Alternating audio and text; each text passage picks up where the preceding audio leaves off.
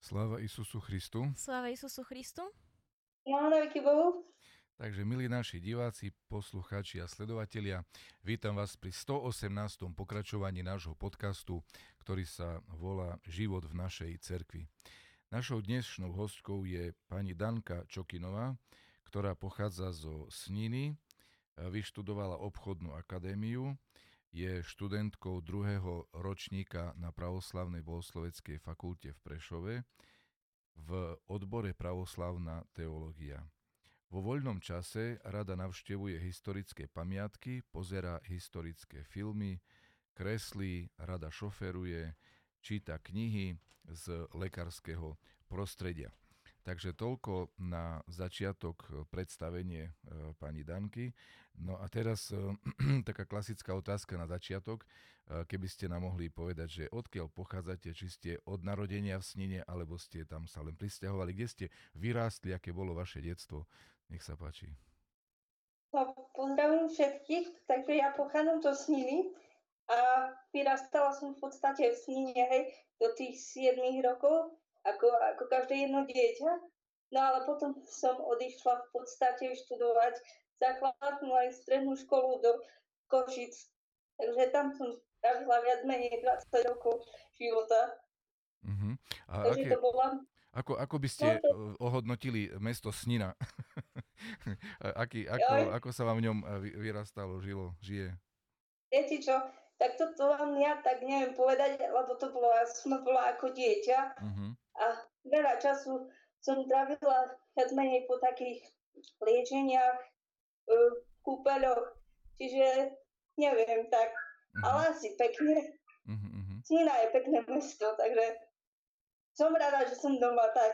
Uh-huh. Ale teraz vieme o vás, že máte Sninu veľmi rada, keďže máte dvoje chrámy, ktoré veľmi rada navštevujete. Ako sa vám teraz žije v Snine, keď máte dvoch osôb duchovných? Tak je teraz veľmi dobre a veľmi pekne. Uh, nechcela by som už odísť zo Sniny. Uh-huh. Tak by som povedala. Uh-huh.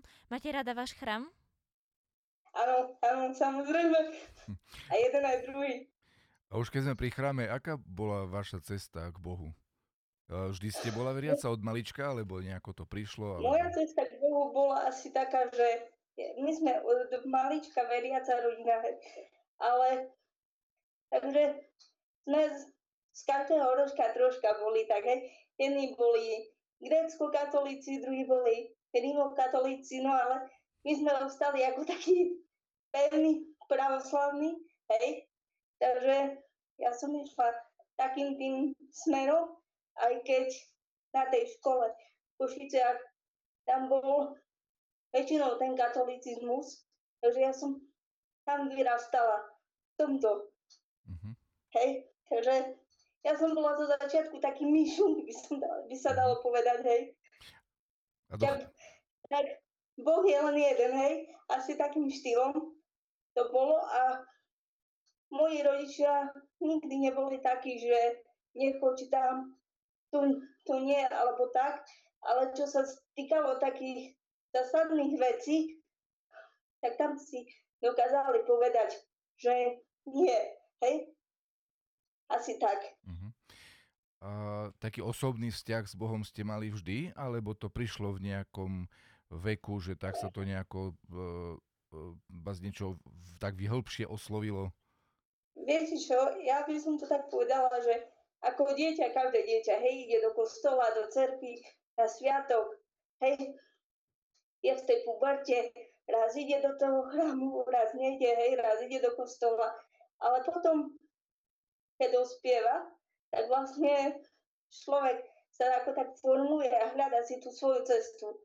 A mne veľmi pomohol, pomohol by som povedala ten taký život, ktorý mám, ktorý nie je niekedy ako prechádzka rúžovou záhradou, hej, človek bojuje, snaží sa, hej, prekonáva prekážky a keď príde nejaká taká veľká, alebo prišla taká veľká skúška človeku, tak vtedy tá, to prišlo to také, že aha, tak Hospod Boh, to bude asi to také to naj, hej, že aj keď všetci tu nebudú, tak on bude stále, tak by som to povedala. Uh-huh. Uh-huh. Máte nejaký vzor v duchovnom živote? No, uh, niekto z rodiny alebo... Uh-huh. Z rodiny bol môj strýko, ktorý bol kňaz duchovný, a potom ďalší môj strýko bol kantor v cerkvi na Rusnákoch, takže oni, oni takí boli taký duchovný vzor. A teraz už neskôr by som povedala, že takým môjim duchovným vzorom bol otec Igor Kerkanič. Hej, ten ma tak k tomu potom tak priviezol viac menej. No, sláva Bohu. A spomenuli ste, že váš život nebol prechádzkou po ružovej záhrade, že prišla nejaká ťažkosť v vašom živote. Môžete nám opísať, že čo sa stalo? Viete, keď my sme mali v rodine také problémy, no zomrel mi ocko, zomrel mi brat a zomrela mi sestra. Uh-huh. V podstate si človek uvedomil, že pomaly tu nikoho nemá a naozaj ostal, ostal len ten Hospod Boh človeku a môže sa vlastne o ňu oprieť, lebo ľudia sú v dnešnej dobe všelijakí, hej? Ale ten Hospod Boh si myslím, že myslím, ja viem, že ten Hospod Boh vás nikdy nesklame. Asi tak. Uh-huh. A keď som pri... to povedal a potom, a potom jasne ten môj handicap, hej? Kedy musíte práve vy ukázať, že nie ste nejaký, keď som to tak slušne povedala, nejaký iný človek, že ste ten istý ako ostatní, hej, že študujete, chodíte do práce, žijete svoj život, a to, to niekedy v dnešnej dobe a hlavne tu na Slovensku je ťažké, hej, si myslím. Máte tento problém už od narodenia? Alebo to stalo neskôr? Áno, ja som od narodenia na vozíčku, som z dvojčat, moje dvojča ako prvé zomrelo. No a za mnou to tak začalo, že začal sa boj o život. Hej. Tam som bola pol roka v inkubátore, hej. A potom to začalo tak, že rodičia začali robiť všetko preto, aby som bola tak aspoň na tom, ako som teraz. Hej. Samostatná v rámci svojich možností a tak. Ste hej, však... že nenechali, nenechali to len tak. Hej, že ty máš handicap a budeme doma, hej, budem sa o teba starať a tak. Ste však známa ako veľmi usmievavý človek. Vždy, keď vás stretneme na fakulte alebo kdekoľvek na púti v chráme, tak ste vždy vysmiatá. Ako ste k tomu došli? Povedzte možno iným ľuďom, že ako sa zmieriť s takýmto osudom a byť pozitívne naladený? No, v prvom rade si treba uvedomiť jednu vec, že už to asi inak nebude a jak dal Hospod Boh, tak bude, hej? To je ako taká prvá podmienka života. No a potom, jak hovorí Serafím Sarovský, že aj keď máte nejaké problémy, tak vždycky majte toho veselého ducha v sebe. Tak ja sa takto vstaním, hej. Ale ja som od malička, aspoň tak vravia, že aj keď vnútro pláče, alebo keď má človek nejaké starosti, tak na vonok sa vždycky snaží usmievať, hej. Tak asi tak. A taká tá vyrovnanosť, alebo ten optimizmus bol u vás vždy, alebo ste sa k tomu nejako s Božou pomocou postupne dopracovali? Viete čo? Tak mne to veľa dalo škola, hej, ktorú som navštevovala v tých Košiciach. Lebo tam v podstate nás učili veľkej samostatnosti. By som to tak nazvala, že predstavte si, že sedemročné dieťa odíde si do sveta, od mamky, od rodičov, a tam nás hodili ako do vody, hej. Tam nás učili všetko. Obliekať sa, umývať sa, proste samostatnosti, hej. A vtedy tam človek pochopil časom, bolo to zo začiatku veľmi ťažké, hej? Ako pre mňa, pre dieťa, pretože ja ako taký sedemročný človečik som sa a hurá im do školy, hej? Ale mne nikto vtedy nepovedal, že ty v tej škole ostaneš, ty nebudeš doma. ako každý deň, ako každý jeden. Hej? Tak vtedy to bolo také štyri roky pre mňa veľmi ťažké. Ja som chodila domov viac ako v škole, som bola, hej. Ale potom po tých, po, v tom piatom ročníku, už keď človek mal viacej rokov, tak už to tak začal vnímať, viacej zvykov na ten kolektív, na tých vychovávateľov, na tie sestričky, ktoré sa u nás starali, hej, vlastne oni nás vychovali do toho života, som to tak povedala. A ako často hej, ste potom chodili domov? Domov som chodila potom do začiatku aj trikrát do týždňa, hm. hej, lebo som to tam nezvládala, hej, plakala som aj ako dieťa. A potom postupne som chodila domov každé dva týždne a potom už keď bol človek na strednej škole, tak to už bolo raz za mesiac. Mm-hmm. To sa mi domov nechcelo ísť, hej. To si tak človek zvykol, ale bolo to v tom dobré, že e, chodili so mnou spolužiaci normálne aj zdraví do školy, potom na tú strednú školu. A, a, Viem, zákl- a tá bol... základná škola, prepáčte, že vás preruším, len že aj som tomu rozumel, tá základná škola bola špeciálna alebo klasická základná škola? Klasická, áno. Uh-huh. Normálna základná škola. A s nejakým s internátom? S internátom. Áno. A na tom áno. internáte bola nejaká vyššia starostlivosť o, o, v súvislosti? Áno, áno. To tak, tak ako keby ste boli doma v podstate, hej. Tam uh, sa o vás starali. Hej, ale na tej druhej strane aj naučili veľa, hej. Ja, Čiže to nebol klasický ja, internát, kde boli všetci žiaci z školy, ale nejaký iný? Áno, uh-huh. všetci žiaci v škole mohli byť normálne, ako keby vy, keby vy ste išli hej, na internát a ostali na internáte. To fungovalo takým štýlom. Uh-huh. Hej? Len bolo tam viacej tej starostlivosti, pochopiteľne. Hej? Tam, no, tak. A som tomu vďačná. Teraz na Teraz sa nad tým tak pousmejem, lebo ak vidím detičky, ktoré majú handicap napríklad a vidím tých rodičov, ako jasne, ako chcú im pomôcť, že ja ti pomôžem, ja ti zavážem to panočku, aj príklad. A si poviem, že ak tí rodičia odídu, tie deti nebudú samostatné. Hej? Je, tak to myslím, hej? No. Čiže niečo... Niečo za niečo, tak by som to povedala.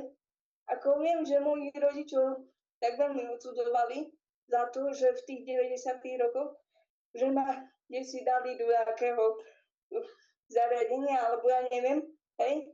Mamka to veľmi ťažko prežívala, no ale eh, oni ma aj chceli potom vziať ako normálne tu na do školy, len riaditeľ nepovolil, lebo nebol na to pripravený v tých rokoch, hej, aby nejaké také dieťa navštevovalo klasickú školu, hej, bariérovú, hej. Tak eh, chceli, ale potom už, ak sa to dalo vybaviť, už zase ja som nechcela, lebo som si zvykla. Tak. Mm-hmm. Takže tak.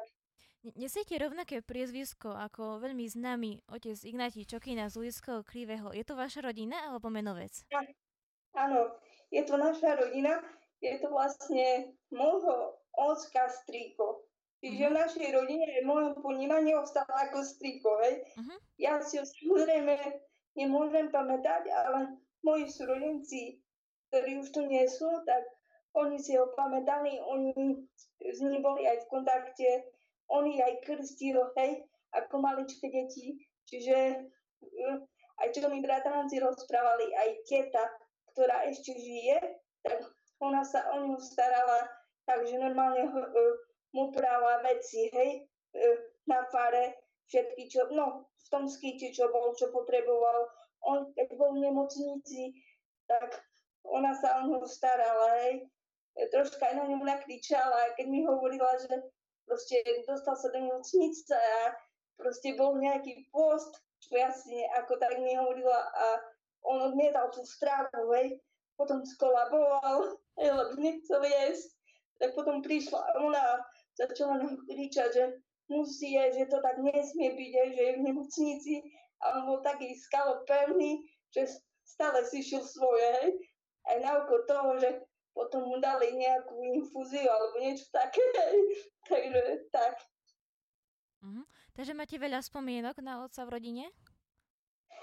Áno, moji súrodenci mali, hej, hej. Ja si, ja nie, ja len z počutia, tak. Uh-huh. A koľko máte súrodencov? No, ja som mala, ja pochádzam z piatich súrodencov uh-huh. a už mám iba jednu sestru a mamku, tak. Uh-huh. A v tých, medzi tými piatimi je aj to dvojča, či to je... Áno, áno. Uh-huh, uh-huh. Áno. To ako so mnou, hej. Áno. A... Na, stred, na strednej škole ste boli na tej obchodnej akadémii, hej? A aké máte ano. Na ňu spomienky? Veľmi pekné. Veľmi pekné. Veľmi sa rada aj so spolužiakmi, veľmi rada stretávam. A keď idem niekedy cez Košice, tak normálne zájdem do školy, pozdravím ešte niektorých profesorov, ktorí ma učili, hej?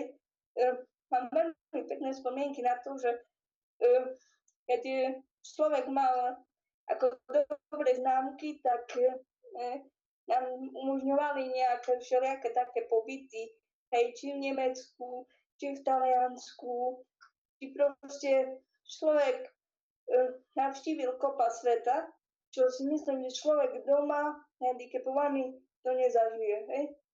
Takže toto, toto bolo na tej škole gro, hej. A ste, a mali, ste, mali nejakého, ste mali nejakého asistenta, že ste sa dostali do zahraničia a vám niekto pomáhal v tom, alebo sama? Áno, áno.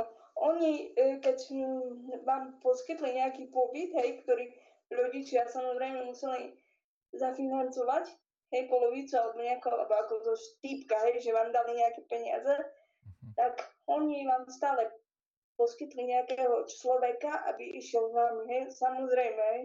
Takže tam toto bolo dobre. A čo bolo naplňou tých hej. ciest alebo cieľom? Tak, aby sme videli, napríklad sme boli na Paralympických hrách v Nemecku, v Taliansku sme boli na e, dní mládeže Svätého Otca. E, to bolo tiež také zaujímavé, ako snažili sa nám ukázať ten svet a snažili sa nám ukázať aj to, že v iných krajinách tá bezbariérovosť inak funguje, hej. Stretla som sa s tým normálne, že prišli ste v Taliansku na stanicu a vozičkar, hej, a šofér normálne vám vystúpil z autobusu, podal vám, zbalil vám tašku do batožinného priestoru a pomohol vám do autobusu bez toho, aby pozeral na vás, hej, že čo od, od neho chcete, hej. Mm. Čo tu, tu sa to nestane, hej, takže, tak. Aj, takže bolo to také zaujímavé, keď som bola v Taliansku, tak tiež mi poslali človeka, ktorého som v živote nevidela, hej, ako osobného asistenta na tej púti do Talianska a viete, ako rodičia, že no bože, teraz ko, kto príde, nevieme, hej, dáva ti dieťa do autobusu na, na neviem koľko dní s cudzým človekom, ale zase, ako Hospod Boh sa postaral, bol to jeden úžasný človek, ktorý, my sme sa spoznali v podstate päť minút pred nástupom do autobusu, hej, takže bolo to... Zároveň aj milé, aj komické, aj také s obavami, ale hovorím, že Hospod Boh sa postaral. Uh-huh. Uh-huh. Po obchodnej akadémii ste pracovali, ako ste spomínali, nejakých dvanásť rokov uh-huh. a potom ste sa rozhodli opäť začať študovať na našej fakulte. Ako ste došli k tomuto rozhodnutiu? Kto vás oslovil? Um, zase to bola taká životná cesta. Um, no, viete... Bola tu štyri roky nejaká situácia, no a ja som mm, schytala tú situáciu a človek zabal, že ako to so mnou bude, hej. Takže mm, to bola taká moja životná cesta za podpory mojich otcov duchovných, ktorí sa veľmi starali o to, aby človek nepochradol, hej, keď bol na maľotke, hej, a tak. Takže to bola taká moja cesta. Potom, keď sa z toho človek dostal, tak si človek povedal, tak dobre Bože, ty si mi veľmi pomohol, som ti vďačný, že som tu ostale. A tak, lebo človek sa stretával s tým často, tak vedel, že mu môže čakať a neminúť, že nie sme tu len akože taká samozrejmosť aj na tomto svete, si myslím. A potom to tak začalo, že človek viac precítol, viac začal vnímať ten svet tými takými duchovnými očami, nesvetskými. A ja som veľmi chcela vedieť cirkevnú slovančinu ako jazyk. Hej, lebo všetky, keď mi otec Igor niečo ukazoval, alebo evanjelium, tak som si povedala, to čo tu je napísané do slova, tak ja to neviem prečítať, ako je to možné, hej. Nestretávala som sa s tým, keď som bola v gréckom chráme, hej, tak tam polovica v cirkevnej slovančine, polovica slovenský, hej. Nešlo mi, a keďže som vyrastala v tom takom zmiešanom prostredí, chcela som vedieť o, to, o tom našom pravoslavie čo najviac, hej? Aby som nebola len taká ovečka, ktorá vôjde do chrámu, postaví sa tam, prejde liturgie a dovidenia, hej? Toto nie. Takže toto také bolo, toto také moje gro, hej? Chcela som vedieť. Ako sa vám darí v cirkevnej slovančine? Viete čo? Cirkevná slovančina je veľmi pekný jazyk. E, mám ho veľmi rada. Som rada, že som sa naučila čítať v cirkevnej slovančine. Poznám číslovky, to len tá gramatika je ťažká. Hej? No to je pravda. To, hej, to je také ťažké, ale aj s tým sa popasujem, ako ja so všetkým v podstate v živote. Takže, ale som rada, že ho viem. Že si viem preložiť text, že si viem prečítať evanjelium, časoslov, liturgiu a tak. Uh-huh. A prečo ste uh, si vybrali práve teológiu a čo vám dáva teológia v živote? Lebo niekto by si mohol povedať, však doma sa pomodlím alebo v chráme sa pomodlím, na čo mám ešte o tom študovať? Uh, aký to má zmysel pre človeka študovať teológiu a pre dievča ešte ku tomu? Lebo to je tiež také špecifikum, že dievča. Ja si myslím, že toto, že sa pomodlíte doma alebo pôjdete do chrámu, to je nič. Hej?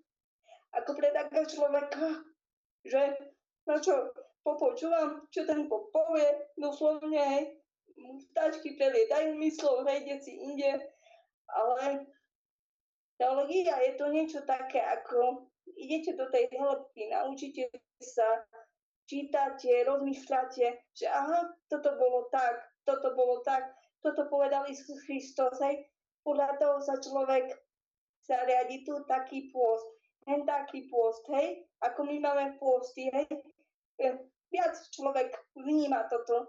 A pre dievča si myslím, že to, to by si mal skúsiť každý.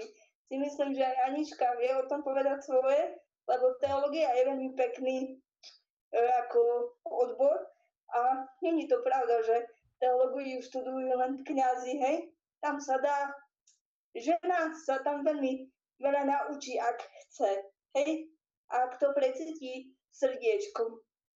By som to tak povedala. Uh-huh. A máte obľúbený predmet? Je to teda cirkevná slovančina, alebo ešte nejaký iný? Viete čo, ja mám rada aj mm, spev, aj keď si to spievam, možno asi tak až veľmi neviem, ale ja rada počujem. Ja pod, mne, ja keď je v chráme, ako keď sa číta evanjelium alebo čo, ja rada vnímam to skôr takými ušami, hej? E, ako tak m, na počutie. Hej, mne to viacej dáva, by som to tak povedala. Tak aj preto. Uh-huh. A stretli sme sa dokonca aj na ikonopise. No áno, to ikono, ikonografia je veľmi pekný predmet. To som ani nevedela, že dokážem napísať ikonu ako tie začiatky, lebo ja taký antitalent, hej, ale zase, zase, je ten, zase je tu ten Hospod Boh, hej, ktorý vedie tú moju ruku, aby človek vedel tú ikonu napísať, hej. Takže som veľmi rada, že som sa stretla aj s týmto na škole. Táto škola, by som povedala, že mne veľmi dáva, veľmi veľa som sa naučila za ten rok a pol a som za to vďačná. Uh-huh. A spomínali ste, že veríte v to, že človek tu nie je len tak náhodne. Čo vnímate ako cieľ života človeka? Čo by mal byť cieľ života kresťana? Cieľom života kresťana by malo byť to, aby si uvedomovalo, že nie je na tomto svete ako samozrejme. Hej? Že mal by viac e, navštevovať ten Boží chrám a uvedomovať si, že toto tu, čo všetko máme, to, to tu všetko aj ostane. Hej? Že my si na ten druhý svet zoberieme iba tie dobré skutky a všetko, čo sme tu dobre zhromaždili a to, čo nám možno naši príbuzní dajú na tú druhú stranu. Mm-hmm. Toto by malo byť e, cieľom každého jedného kresťana, si myslím. A mm, potom ešte asi to, že mali by sa trošku zastaviť v dnešnej dobe, že, lebo dnešná doba je taká konzumno-materiálna a doslova vytláča to duchovno, ktoré sa pomaličky, by som podala, nejako vytráca a ľudia sú takí frustrovaní a si povedia, no na čo má chodiť do cerkvy, tak to furt len to isté rovnaké rozpráva dokola. Hej, príklad. Hej, nemusí to tak byť, ale stretla som sa s tým, hej. Takže asi tak. Uh-huh. Uh, zúčastňujete sa aj nejakých akcií Bratstva pravoslavnej mládeže, nejakých púti napríklad, alebo niečoho podobného? Ja veľmi nie, pretože niekedy púť je ťažká. Možno, že je tam veľa schodov, alebo cesta. Ja by som aj chcela, ja nehovorím, že som nechcela, len skrz toho môjho handicapu mm-hmm. to niekedy nejde a niekedy je človeku z toho veľmi smutno. Mm-hmm. Hej? A e, po druhej strane e, musíte sa prispôsobiť niekedy aj osobnému asistentovi. Áno. Ktorý ne, nemusí vždy súhlasiť s tým, čo vy chcete. Mm-hmm. Takže asi tak. Mm-hmm. A chodíte niekedy na hôrku do Lidského Krývého? Na hôrku, áno. Na hôrku chodím stále, lebo tam proste máme aj rodinu, takže človek sa tam zastaví hneď. Na hôrku, áno. Na hôrku, áno. Mm-hmm. A ešte možno taký jed, jeden, len taký návrat k tej téme ohľadne vášho handicapu alebo postihnutia. Dalo, doka, uh, máte pocit, že vám to aj niečo dalo? Uh, že to takto, taká bola Božia vôľa? No, asi áno. No, neviem, ako by bolo, keby som behala, čo by zo mňa bolo, hej. Mm. Ťažko povedať, lebo ja, ja s tým handicapom žijem štyridsaťdva rokov, čiže nestalo sa mi to, že som skočila rybičku, hej, do, mm. do vody alebo nejako takto. Hej, ale myslím, že veľa. Možno to, že človek je taký viac um, pokornejší, hej, viac taký, že si uvedomuje to, to, to zdravie, ktoré je najcennejšie, hej, lebo zdravý človek si myslí, že je majster sveta, pokiaľ ho niečo nepoloží, hej, si myslím. A človek žijúci s handicapom to tak trošku inak vníma, že aha, tak teraz nemôžem vstať len tak jednoducho z postele, hej, keď ráno vstanem. Potrebujem sa oblieť, treba mi to trošku dlhšie ako zdravému človeku, hej, takže určite to človeka posúva ďalej a určite je viac menej taký rozvážnejší, si myslím, hej. Uh-huh. A máte obľúbeného svätého? No, môjim obľúbeným svätým je Serafím Sarovský. A teraz, čo ako študujem aj tak, tak Ján Zlatoústy, jeho texty. Keď nájdem nejaký na internete članoček alebo čo, tak viem si to tak preložiť a to ma tak, tak ma to zaujal ma tak. Mm, a na ktorom predmete čítať Jana Zlatoústeho? No asi na, um, bolo, um, si myslím, že to bolo aj v Novom zákone, Ján Zlatoústy bol spomenul aj v Starom zákone. Mm-hmm. Otec sa rozprával na patrológii, myslím. Mm-hmm. Keď si pamätám, mm-hmm. tak. Mm-hmm. Ešte by som chcela opýtať, ste známa tým minimálne z fotiek, že vždy na Paschu chodíte po blahodatný oheň. Tak skúste nám opísať, že ako si sa k tomu dostali a ako to prebieha. Ako som sa k tomu dostala? No, veľmi som chcela ísť po ten blahodatný oheň. Mala som také ako také Boží radenie, že hurá, že však oni chodia a ja chcem ísť. A cez Matúša Rosiča som sa s ním skontaktovala, že či by som nemohla ísť aj ja po blahodatný oheň do Rumúnska prvýkrát.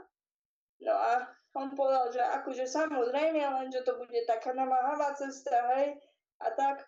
A ja mu hovorím, jo, Matúš, nebo sa však ja to čoferujem. Tak hovorím, dobre, dobre, tak sme potom cez pána e, Dovičaka, tak som, som sa skontaktovala. No on s tým nemal najmenší problém, e, aby som priniesla oheň do našich cirkevných obcí. Bola to pre mňa veľmi taká podsta a veľmi taká veľká radosť v duši. Hej? To ma tak naplňalo. Hej?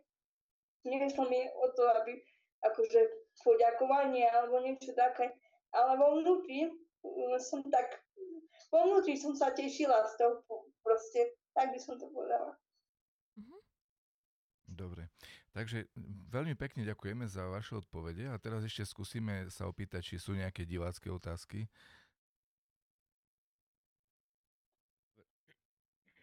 Ďakujem veľmi pekne za slovo. Máme tu otázku, respektíve pozdrav od nášho sledovateľa, ktorý má takéto meno, že Jozef bé sedemdesiatdeväť. Spoločne, srdečne pozdravujem spolužiačku Danku. Je to, ja, Jožku. Je to malá žienka s velikánskym srdcom, ktorá stále každému rada pomôže. Prajem jej veľa zdravia a veľa Božej blahodati. Krásne. Jo, ďakujem, Jožko, pozdravujem pekne všetkých vás. Tak sa vidíme. Dobre, tak to je vlastne z diváckej reakcie všetko. No a zúvam sa uh-huh. ďalej. Dobre, takže veľmi pekne ďakujem aj, aj tomuto sledovateľovi, spolužiakovi za veľmi peknú reakciu. A teraz prejdeme na tradičný výrok zo Svätého písma. Máte nejaký taký najobľúbenejší? Okay. Ja som si vybrala taký, že buďte pevní a vytrvali vo svojej viere. Hej? To ma tak e, pozbudzuje, pretože ako som hovorila, že prešla som si všetkým, ale tu som si povedala, že tu som doma, tu stojím a tu ostanem. Hej? Takže asi tak. Mhm. Dobre, ďakujeme veľmi pekne aj za toto povzbudenie a poučenie. No a okrem teda poďakovania úprimného vám, lebo sme prežili si myslím, že pekné chvíle a verím, že to dalo aj divákom našim určite niečo do života. Povzbudenie a radosť, optimizmus, ktorý z vás sála a žiari. Aj teraz to takto bolo, si myslím. Takže o, okrem teda tohto ďakujem aj samozrejme Hospodu Bohu za tú možnosť, že sme sa mohli stretnúť a porozprávať. Ďakujem Aničke za spolumoderovanie, našim technikom, divákom, poslucháčom, sledovateľom. A na záver, ako vždycky, ešte pripomeniem také dôležité dni alebo pamiatky, ktoré budeme slaviť v najbližšom období. Zajtra to bude pamiatka carovnej Feodory, ktorá pomohla tomu, aby v pravoslavnej cirkvi sa zachovalo uctievanie svätých ikon, to znamená používanie svätých ikon, prostredníctvom ktorých si uctievame samotného Boha alebo Bohorodičku a svätých.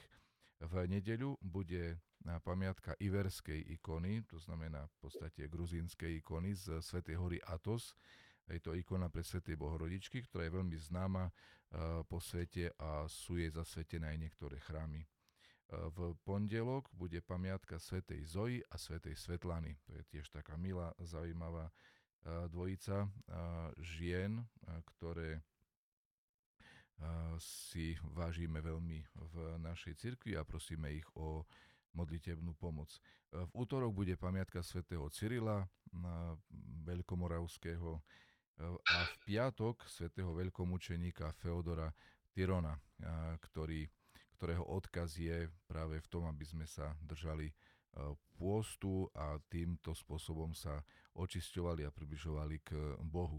Takže hoci pôst ešte nemáme, ešte nám zostáva niekoľko týždňov do pôstu, ale táto jeho pamiatka nám pripomína, aby sme sa na pôst dobre pripravili. No a zajtra ešte, samozrejme nesmiem zabudnúť, bude Uh, nie zajtra, ale v nedeľu budeme mať nedeľu svätého, nie teda nie svätého, ale nedeľu o mytníkovi a farizejovi a budeme si pripomínať to, aby sme k Bohu prichádzali s pokorou, s pokáním a nemali pichu. Takže takéto krásne dni a myšlienky nás čakajú. Všetkým prajem dneska požehnaný večer a ďalšie dni prežité s Bohom v láske a v radosti. Sláva Isusu Christu. Sláva Isusu Christu. Pekný večer. Aj vám s Bohom. S Bohom, pekný s Bohom. Večer.